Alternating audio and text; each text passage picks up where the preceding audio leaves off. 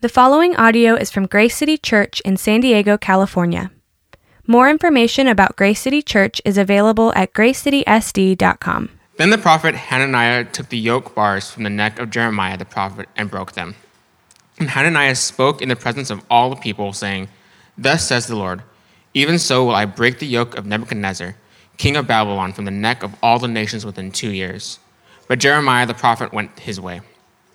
Sometime after the prophet Hananiah had broken the yoke bars from off the neck of Jeremiah the prophet, the word of the Lord came to Jeremiah Go tell Hananiah, says the Lord, you have broken wooden bars, but you have made in their place bars of iron. For thus says the Lord of hosts, the God of Israel I have put upon the neck of all these nations an iron yoke to serve Nebuchadnezzar, king of Babylon, and they shall serve him, for I have given to him even the beasts of the field. And Jeremiah the prophet said to the prophet Hananiah, Listen, Hananiah, the Lord has not sent you, and you have made the, this people trust in a lie. Therefore, thus says the Lord Behold, I will remove you from the face of the earth. This year you shall die, because you have uttered rebellion against the Lord. In the same year, in the seventh month, the prophet Hananiah died.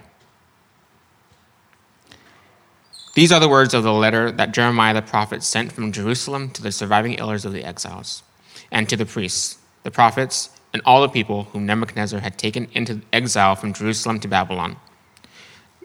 This was after King Jeconiah and the queen mother, uh, the eunuchs, the officials of Judah and Jerusalem, the craftsmen and the metalworkers had departed from Jerusalem. The letter was sent by the hand of Elasah, the son of Shaphat, and Gemariah, the son of Hilkiah, whom Zedekiah, king of Judah, sent to Babylon to Nebuchadnezzar, king of Babylon. It said, Thus says the Lord of hosts, the God of Israel, to all the exiles who I have sent into exile from Jerusalem to Babylon. Build houses and live in them, plant gardens and eat their produce, take wives and have sons and daughters. Take wives for your sons and give your daughters in marriage, that they may bear sons and daughters. Multiply there and do not decrease, but seek the welfare of the city where I have sent you into exile, and pray to the Lord on his behalf for in its welfare you will find your welfare. Let's pray. Father God, I pray now that as we read this passage, you would show us what it is to be Christian, Lord. That as we follow you, where it's not about me, it's not about um, you just changing my life, God, but it's, it's about you wanting to affect the entire world around us. And so now, God, um, show us what that means, what that looks like for our city, what it looks like for this school that we're lucky enough to be able to uh, sit in right now, God, and how to help these people in our community, um, knowing that it's because you have died for their sins and you want to know them deeply, um, just like you know us. So we thank you that you know us, and we thank you that you want to know them. And Father, now as we read uh, this passage with Randall, that you would just bless him and give him the words to speak as well. We thank you, Father. In your son's name we pray. Amen. Amen. Thank you, Ricardo. Uh, good morning, everyone. How you doing? Good. I love the excitement. I just feel it. I just feel it this morning. Um, so, uh, if I haven't met you, my name is Randall, uh, pastor of Grace City here. Um, and over the past few weeks, had some different guest speakers come, um, and, and, it was a joy last week to hear my brother Gendarme uh, preach. Um, you know, very early on in the church, our, our, church is about to turn seven years old, but very early on in, in the church, I remember um, coming home very discouraged one day. And I was sitting uh, in the backyard, uh, and this thought was going through my head uh, Are we wasting people's time? Are we wasting people's time? And I remember my wife coming to me. She's like, What are you thinking about? She always asks me that. What are you thinking about?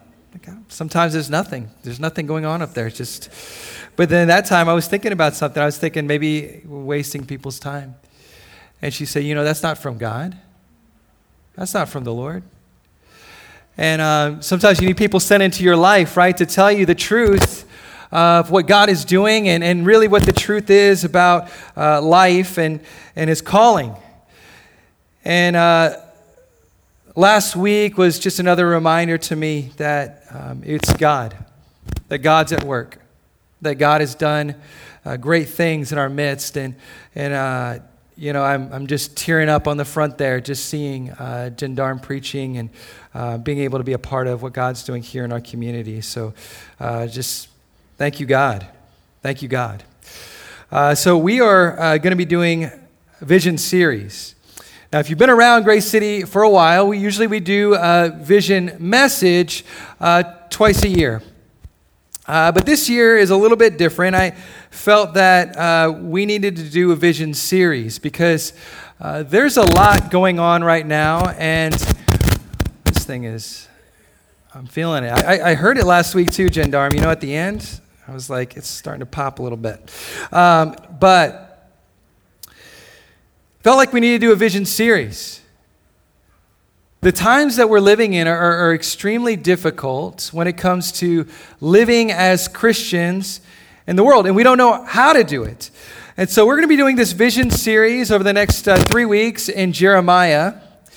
And as we look at Jeremiah 28 29 uh, today, we're going to be really diving into Jeremiah 29.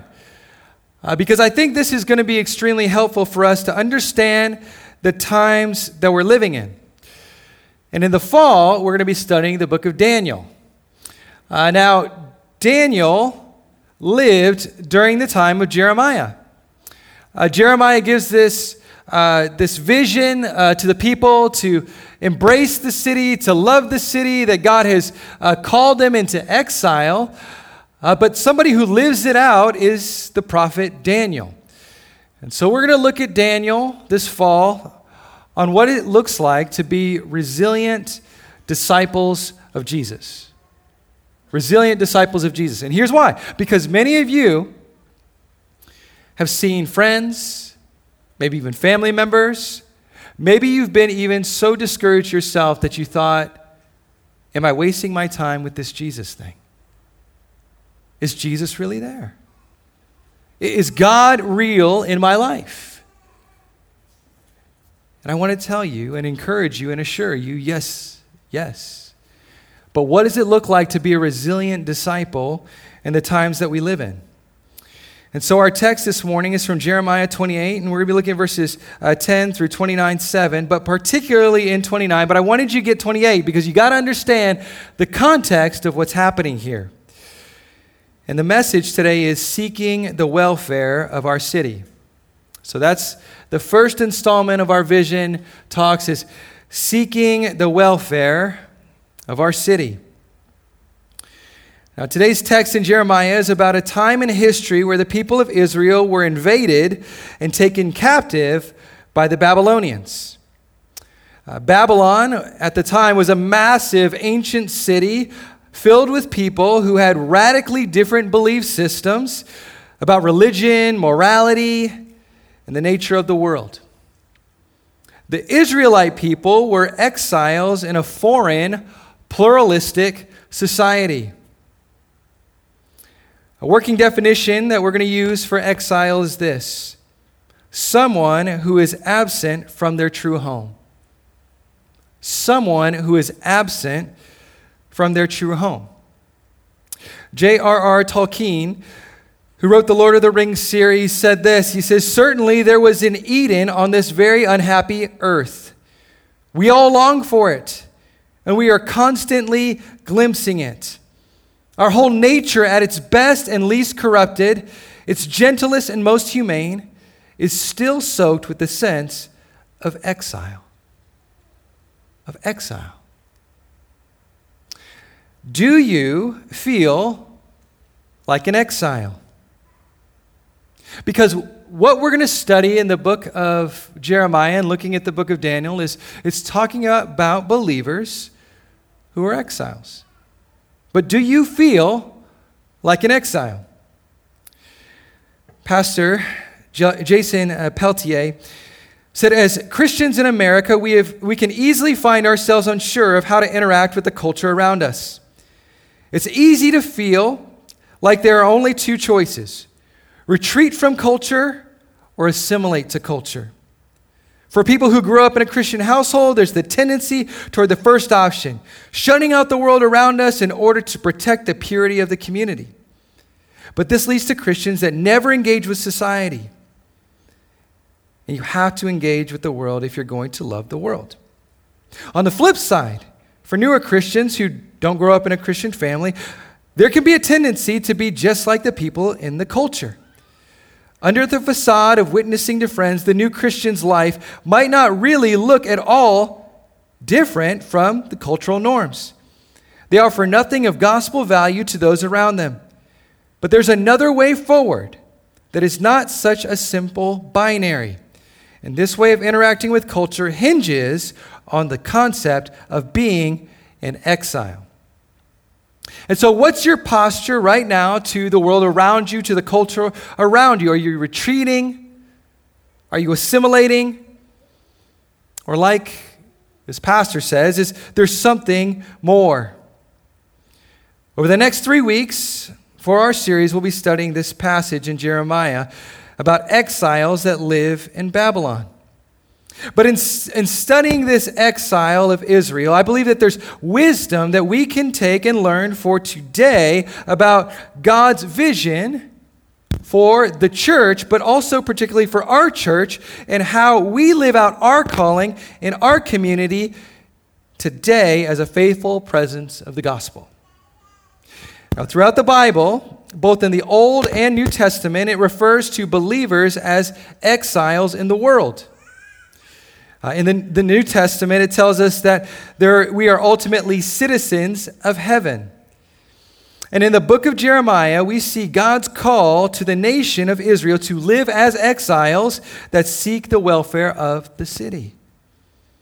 Look at Jeremiah 29, verse 7. Here's what it says Also, seek the peace and prosperity of the city to which I have carried you into exile. Pray to the Lord for it. Because if it prospers, you too will prosper. Now, when we think about the vision of Grace City from the very beginning, we are heavily influenced by this verse. By this verse right here. Because our vision as a church is to be a church for our city that seeks new life in Jesus. A church for our city, to serve, to love, to pray for our city, our community. And we're going to talk about why that's so important and some of the other options that are out there of how we can live as believers. But truly, what is the calling that God has placed Grace City Church to be here for? I believe it's to be a church for our city that seeks new life in Jesus. There are many pursuits that our community is looking at and saying, this is where real life is. And they're dead ends, they are spiritual dead ends. But the truth is that life is truly found in Jesus Christ. And so, how do we as a church family live like that? Well, we must first understand this question Do you feel like an exile? Do you feel like an exile? This won't be up on the screen. But in one of Dr. Martin Luther King Jr.'s sermons, he said this. This will blow your mind. But here's what he says He says, We have allowed our, civili- our civilization to outrun our culture. We have allowed our technology to outdistance our theology. And for this reason, we find ourselves caught up with many problems. Could we take that from his sermon back in the 60s and plant it today in our time, in our season? See, friends, our technology has outpaced our theology, and we need to get back to a solid foundation of what it looks like to live with a sound theology, and it starts with understanding that you and I are exiles. We're exiles. See, from the beginning, of the Bible in Genesis, Adam and Eve were exiled from, uh, away uh, from God when they were banished from the Garden of Eden. And as representatives of all humanity, their true home, know, ultimately our true home, is to be with God. But because of sin, we all naturally live in exile away from God, even if we don't realize it. We can call this separation spiritual exile. And it's a form of exile that is experienced by all humanity. Colossians 1:21 says this. It says that you were alienated from God. Why is it at times you feel this tension and this need for something more? It's because you were made for something more. The grand narrative of the Bible can be summarized as God's saving work to reconcile the world to himself, to bring humanity out of spiritual exile. And, and, we see throughout the Old Testament that God illustrates the condition of the cultural exile that we're going to see here to remind us of our spiritual exile. The spiritual exile that we have. Now let's quickly fast forward to the New Testament. Uh, the Apostle Peter writes a letter to Christians in 1 Peter 1 and he calls them exiles. Hold on a second. I get it, Old Testament. What about New Testament? Wait, Peter, what are you talking about? Exiles. Some of them might have been confused because they've been living in that same place for most of their lives, but he's calling them exiles. Peter, at the end of 1 Peter, closes the book by saying, She who is at Babylon sends you greetings. It's 1 Peter 5.13. At this point, Babylon has not been an empire for hundreds of years. What is he saying? He's taking this Old Testament a theme of exiles living in Babylon and applying it to Christians, believers, to you and me. See, the Bible calls this tension the already not yet. Do you feel the tension of the already not yet? Do you feel like an exile? In November 2019, David Kinnaman and Matt, uh, uh, Mark Matlock wrote a book entitled Faith for Exiles Five Ways for a, New Generation to Follow Jesus in Digital Babylon. They call it Digital Babylon.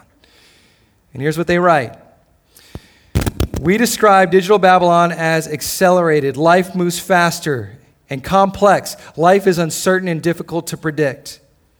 The reaction of many people to these facts of exile is a low key level anxiety that never really goes away and that occasionally ratchets up to high level anxiety. Three out of five young adults tell us that they are stressed out. Seven out of ten say they are concerned about the future. In Barna's uh, first comprehensive study of Gen Z, the generation coming up after millennials, anxiety is a recurring theme, especially related to things like education, career, money, and relationships. Apprehension infiltrates many aspects of modern life. Now, let me ask again do you feel like an exile? Does that describe what you feel if not on a daily, a weekly basis? Do you feel like a captive at times? To the watch, to the phone. Jeremiah 28 and 29 are helpful for us today, and so we're going to study this. But this is going to help us to understand kind of the vision of where our church is going and what we're hoping God does in our midst. But uh, what vision does God give to his people living in exile here? Well, he, we see three things that he encourages them with. The first one is to identify false messages. To identify false messages. Second, trust God's guidance. And three, embrace life now. Embrace life now, or in the present. And so, the first one is identify false messages. Let's look at verses uh, in chapter 28, 15 through 29 1. Then the prophet Jeremiah said to Hananiah the prophet, Listen, Hananiah, the Lord has not sent you, yet you have persuaded this nation to trust in lies. Therefore, this is what the Lord says I am about to remove you from the face of the earth. The very year uh, that, this very year you are going to die because you have preached rebellion against the Lord. The seventh month of the same year, Hananiah the prophet died. This is the text of the Lord that the prophet Jeremiah sent from Jerusalem to the surviving elders among the exiles and to the priests, the prophets, and all the other people Nebuchadnezzar had carried into exile from Jerusalem to Babylon. And so, first, what's happening here? What, what's happening in chapter 28? Well, Jeremiah is identifying the false messages that the people of Israel were hearing. There were things that Israel wanted to hear. Hananiah was sharing some information, some, some uh, he, was, he was prophesying about some things that they loved hearing because basically what he was saying is this God's going to strike down Nebuchadnezzar, Babylon's going to be gone, it's going to be about two years, and all of this is going to be over. Jeremiah says that's not true. That's not how it happens. See, many times in our lives, we want things to just be a quick and easy fix. We don't want much sacrifice involved. We don't want much, yes, the C word commitment. We don't want much of that. We want convenience. And what Hananiah and the message he was telling them were really false hopes and dreams that were distracting the people from a different vision, a clear vision that God had for them. So here are some of the voices that the people were hearing. First, we hear Hananiah. And so Hananiah is basically saying, and the prophets during that time were encouraging this don't go into Babylon. Stay on the outside, stay on the outskirts. Don't go into the city. But basically, stay outside of the city and use the city of Babylon. Exploit the city. You know, go in there, work, make money, bring it all out here, and then we'll build up our own little community, our own separate community. And so that is what Hananiah was preaching.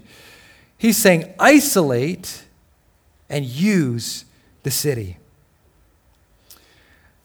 That's the first message. But second, there's another message because what we see is that the people of Israel were brought to Babylon. Now, this is an important military strategy because uh, there's some different strategies that can be used for conquered people. One of them is they can drive them into the ground and, and, and enslave them. And, and we see that happening to the people of Israel under Pharaoh, right? In Egypt. They do this. That was their strategy. But, but what happens is it, it just kind of builds up this anger and this angst amongst the people. Babylon was different. They had a different military strategy. Their strategy was to take the people from the outside, bring them to Babylon, and for them to look around at Babylon and say, wow, look at how great this city is. You know what? I got hopes and dreams too. Maybe I could see myself here. And they start to build the city in a different way the way that Babylon wants them to build it. This is assimilation. See, they were carried into exile. Timothy Keller gives some insight to this. He says, With assimilation, you say, Oh, you can live with us, and you can have all the best jobs as long as you become just like us. Do you see what the goal is? Do you see the strategy? You assimilate the people group intellectually, socially, culturally, and spiritually so that the community loses its ability to have its own distinctive understanding and interpretation of the world. Within a couple generations, they're gone. They want the jobs, they want the money, they want the power in order to get it. You have to become culturally and spiritually, intellectually and socially just like the Babylonians. In a couple generations, they're gone. See, God is speaking to his people, saying, not to isolate from the city, not to use the city, not to assimilate into the city. Because all of these are false messages, not from God. And so, what was the strategy that God had? We're going to look at that in a minute. But to think, where are you? Where am I right now when it comes to our faith? Why is it that maybe our faith doesn't look much different from the people around us? Well, again, Kinnaman and, and Matlock call this the digital Babylon that many of us have just assimilated. And here's what they say they say young people are looking to their devices to make sense of the world around them. They're using the screens in their pockets as their counselors, their entertainers, their instructors, and even their sex educators, among many other digital Sherpa roles. Why make the effort to talk to your parents or teachers when they can privately ask the smartphone in their hand? As a parent of a, I call him a tween. He's a tween. He doesn't like that, but a tween. Like, and I'm seeing. I'm about to have two middle schoolers in the home. I'm like, this is the generation that's coming up. This is the generation that's coming up. To have a conversation with an actual person when you can Google it privately, what seems more appealing?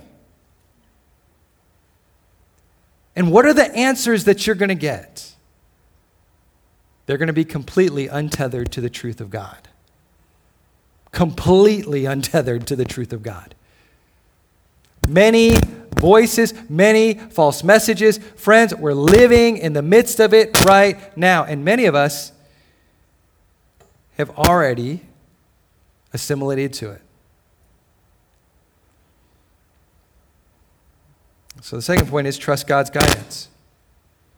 Trust God's guidance. Look at verse 4. This is what the, all, uh, the Lord Almighty, the God of Israel, says to all those I carried into exile from Jerusalem to Babylon. So God comes in and speaks. He sends Jeremiah, but now he's speaking. First, what does God say? He says, it says this the Lord, is, or this is what the Lord Almighty, the God of Israel, says. And so it starts with hearing his voice. Now, a lot of voices out there, a lot of distractions. One of the things that I realize the most um, is just how distracted I am. I don't know if you struggle with that, but I'm just like distracted.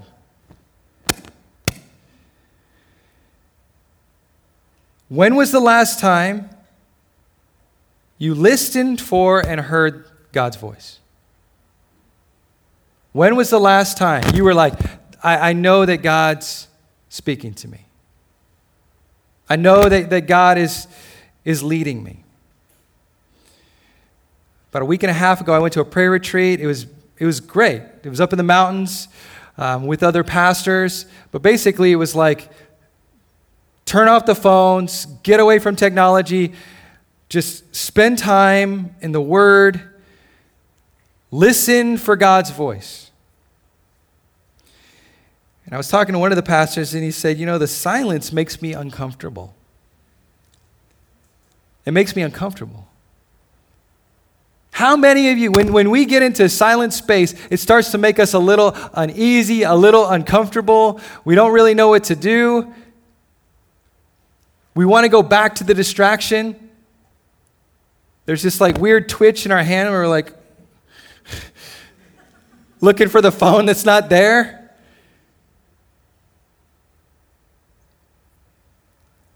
Do we realize how distracted we are? But not just that, how much God wants to speak into your life? How much God wants to speak into my life? Because as I got outside of the noise I'm telling you, things are busy right now at my house. Things are busy.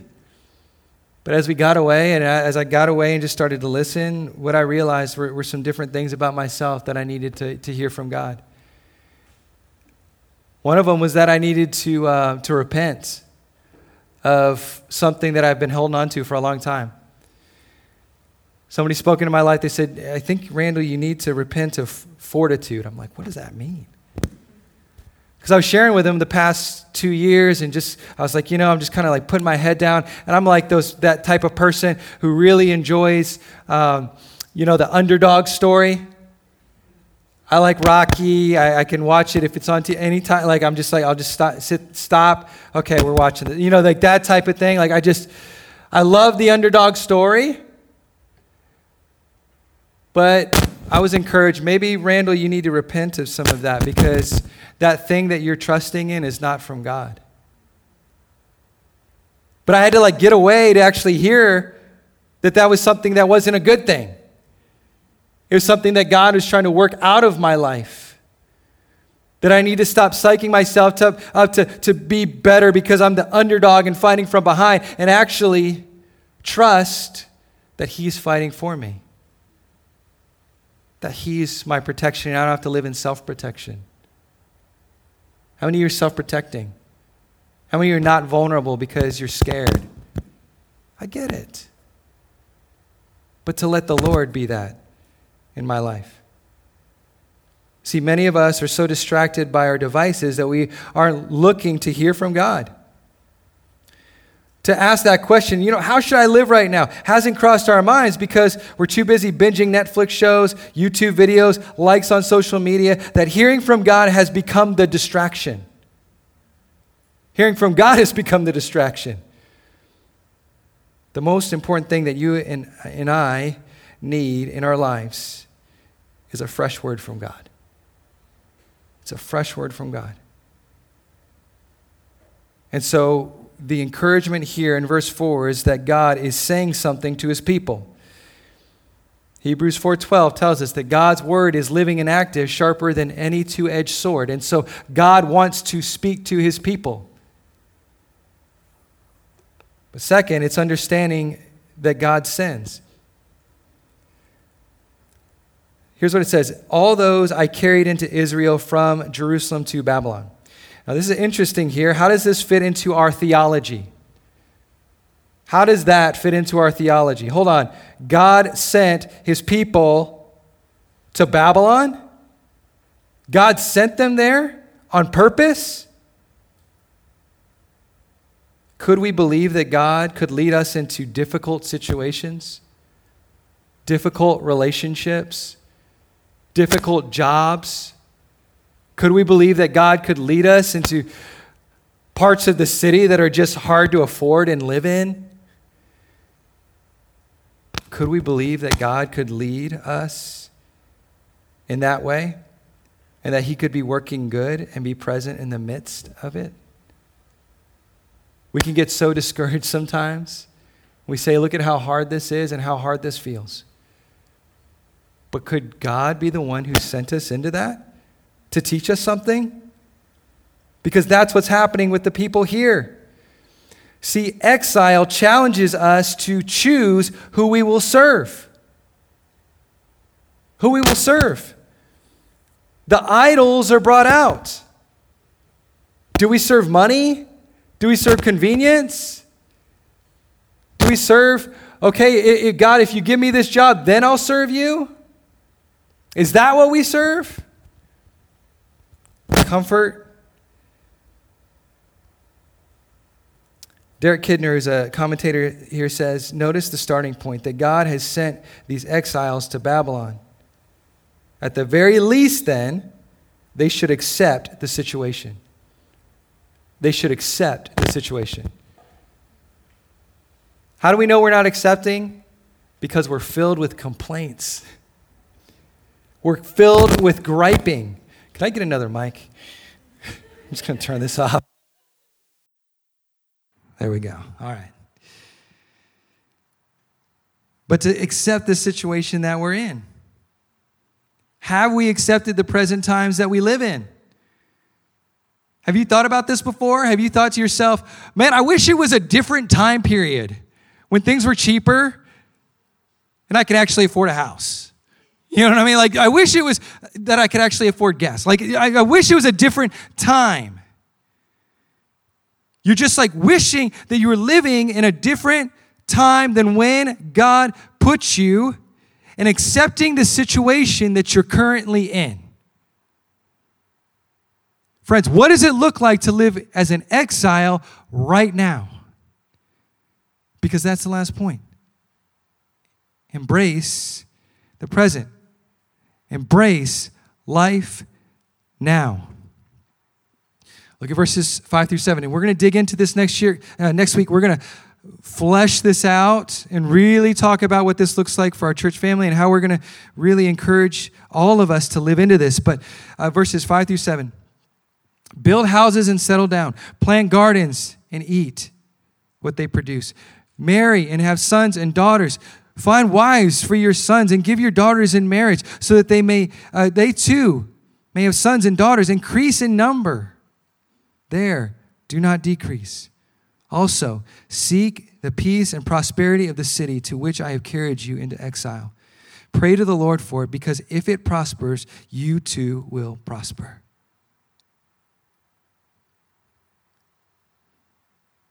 See, here's the thing, friends as God is speaking to his people, he's speaking hope, he's speaking life, he's speaking to say, all the fears, all the anxieties that you're carrying are lies.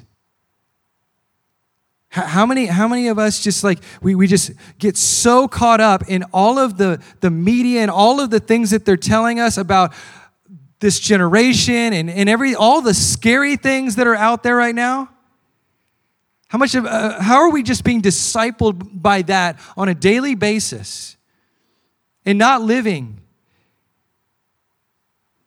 in the peace of God?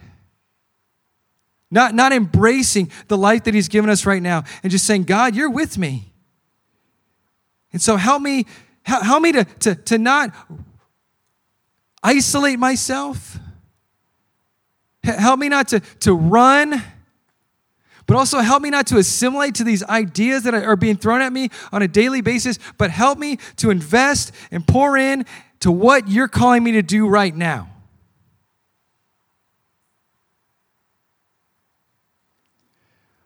Stephen Smith, on this text, he's a commentator, says God gives clear directives build houses, provide for yourselves, have families.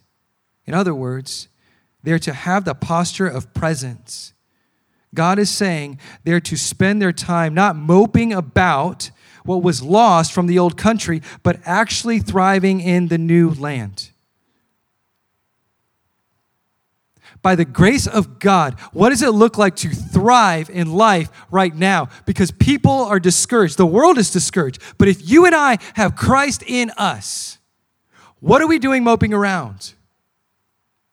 What are we doing living hopelessly? What are people going to see that's distinct and different in us than what they see in their own lives?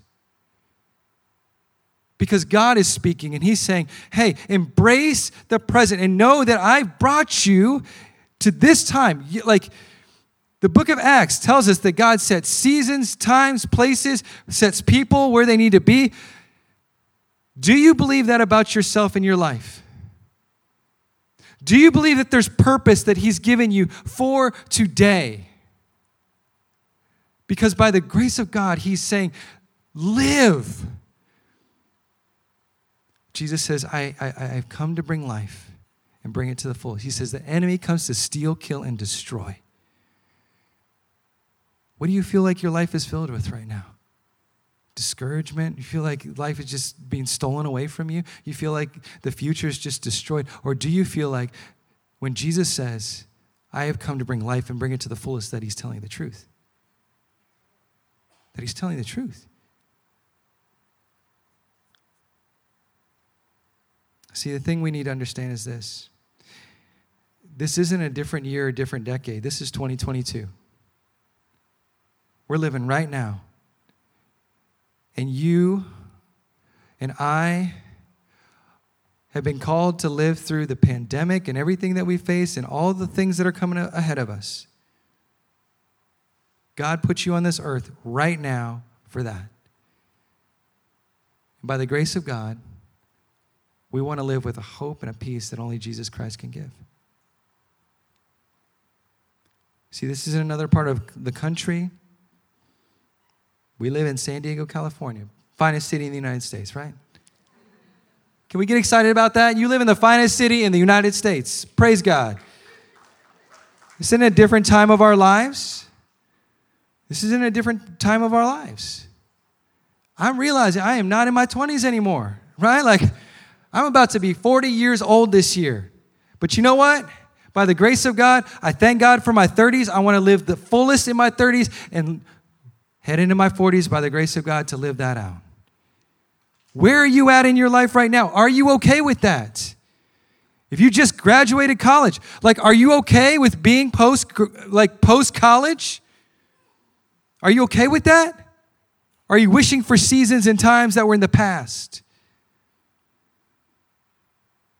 Friends, God is moving right now. And so, are you leveraging the season that, of life that you're presently in? We're really going to dive into this in this series. And we're going to talk about as a church how we want to equip you. Because our mission as a church is to equip you with the gospel for everyday life. And I know that everyday life is not easy. And you need the gospel, you need the message of Jesus every single day. I need it every single day. And so, just some takeaways for today. Because I really want us to get down deep. That question do you see yourself as an exile? If we don't see it, we don't understand it, then, then this isn't going to make sense. We got to we got to see it. So the first one is this: we must see that we are exiles. Look around at your life. Look around at all the things that you've got going on right now. Look at look at all the distractions that are right there. And just know that the scriptures, there is a theology of living as exiles, the already not yet. If you feel the tension, that's what it is. That's what it is. You're not going to fit neatly and perfectly into this world and this culture as a believer in Christ. And so the second point is we are a counter culture. We are a counter culture. Now, this takes discernment. This takes discernment because as we saw, Hananiah came with this message of you need to isolate yourself, you just need to use the city that you're in. How many people in our city isolate themselves? Maybe intentionally or unintentionally, isolate themselves. And maybe it's out of fear, maybe it's, it's we're just scared, we don't we don't know how to interact because just the way that, that digital media and, and social media and all that stuff has infiltrated into our lives, we're like, I don't even really know how to interact with people anymore. How can the church be a counterculture to that? Because the Bible says that we're a family, we're brothers and sisters in Christ. Why do we talk about family time and all of these things? Because it's a part of the DNA of Jesus' church. We want you to find relationships here because it's not going to be on a Sunday morning that it's going to be the end all be all of your relationship with Jesus. Do you know a part? Uh, I, I finished that the the uh, faith for exiles five five things. I'm going to tell you one of the things. We're going to walk through that in, in some of this series. But do you know one of the, the they did studies on people who were resilient disciples. They did all these studies. They said, what, what, is it, what does it take to be resilient in your faith in Jesus? Do you know one of the, the, the answers was intergenerational relationships? Intergenerational relationships. Where you have believers that are in your life that are older and younger and, and what, what they call it is um, reciprocal mentoring. It's reciprocal because it's not just the younger that's receiving from the older, but it's the older that's receiving from the younger. It's, it's, it's feeding back into one another. You're having these relationships. That's what the church is. That's what the church is. And so it's, it's both of us, right? If I have a mentor that's older than me, pouring into me, but also I'm giving into his life, right? That that's happening. And so that's a part of being a counterculture.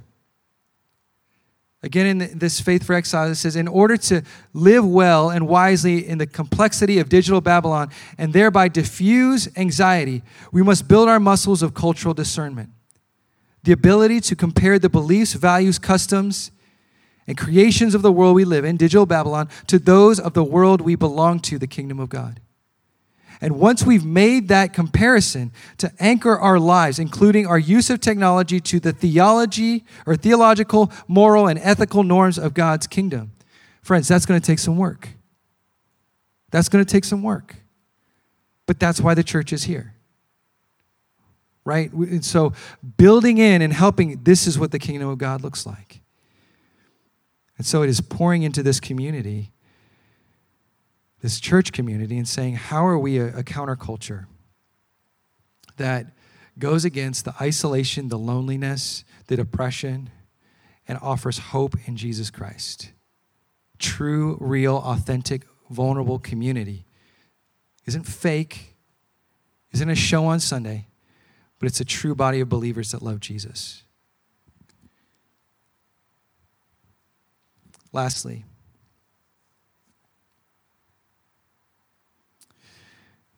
We are for the city. We are for the city. You know, many, many come to San Diego. And, and, and, and, and this should really break our hearts. This should break, you know, like, it's easy to use this city because it's so beautiful.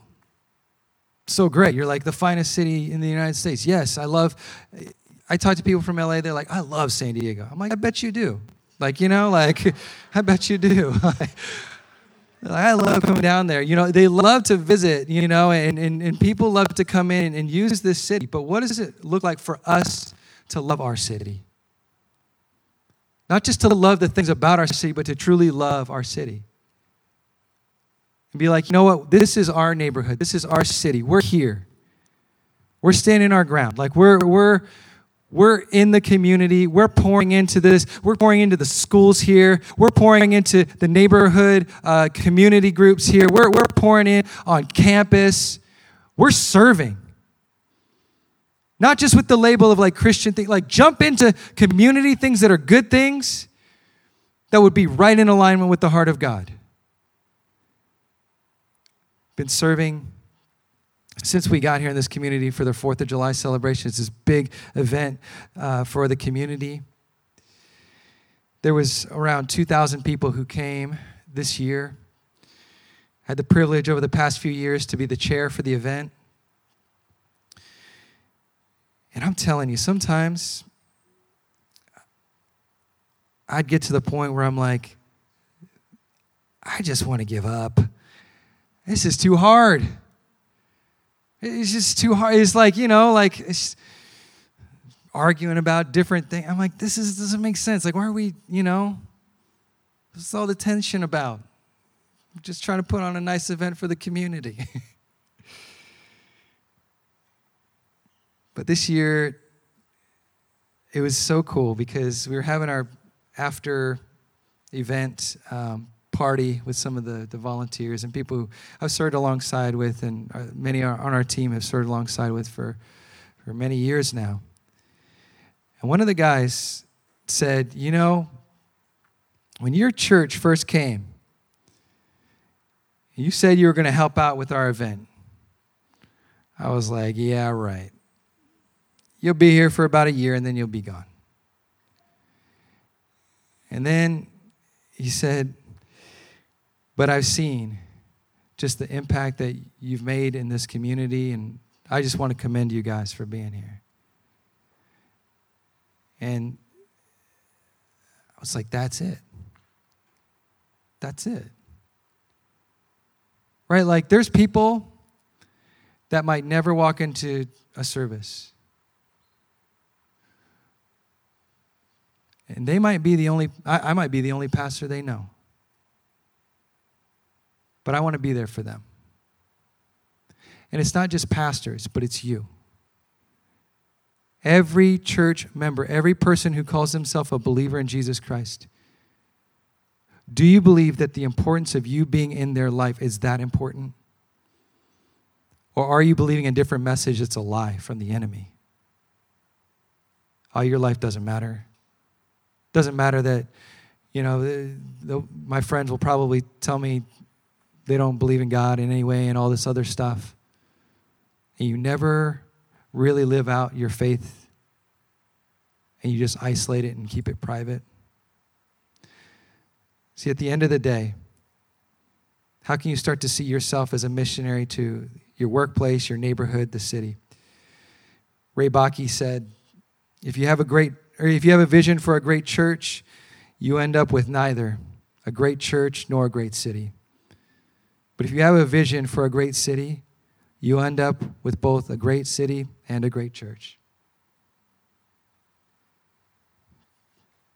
That's what God said. He said, Seek the prosperity of the city, pray for it, pray for where I've sent you. And in their prospering, you will prosper. And so, what does Babylon tell us today? Here's what it says If you want to be happy, build your uh, bank account up, find security in your wealth and your possessions. Babylon says, Carefully build your rep- reputation, resume, and status because that's your true identity. Babylon says, You do you. Make the most of your life by pursuing what you've been most passionate about and what your dreams are. Live out your dreams because you deserve it. That's what Babylon says. What does Jesus say? What do we see in the life of Jesus? Jesus became poor, having no place to lay his head, so that we could have the eternal richness and eternal home in God that we all need. Jesus laid down his identity as God by coming in human likeness and taking on the form of a servant, ultimately dying on the cross. Jesus denied himself. So, and denied what he truly deserved so that you and I could get what we don't deserve. Do you see that that's the gospel message? Do you see that that's a life he's calling us to? My encouragement is to look to Jesus, the one who was eternally exiled for us so that we could be eternally received by God. Our true home. Our true home in God. Friends, that is the counterculture that we're talking about. And so, how do we seek the, the welfare of the city? It starts with understanding that Jesus is enough. Jesus is enough. Let's pray. God, we come to you today. I just thank you for your grace and for the way that you've worked. I mean, there's so many times that in my own strength, I would have given up, but it, it was because of you, Lord. And I know many here, there's, there's struggles, there's thoughts of, I want to give up. But I just pray that in, in our midst, Lord, you will build resilient disciples. But we got to understand where we're at. We're just passing through this world. This isn't our true home. Our true home is with you. And so, as we live in this city, help us to seek the prosperity of the city. Help us to seek the goodness of the city. Help us to seek the welfare of the city, Lord, through praying and proclaiming the good news of the gospel. Pray in Jesus' name. Amen. Thank you for listening to this resource from Grace City Church. If you found this helpful, feel free to share it and enjoy more resources at gracecitysd.com. Grace City Church exists to equip people with the gospel for everyday life.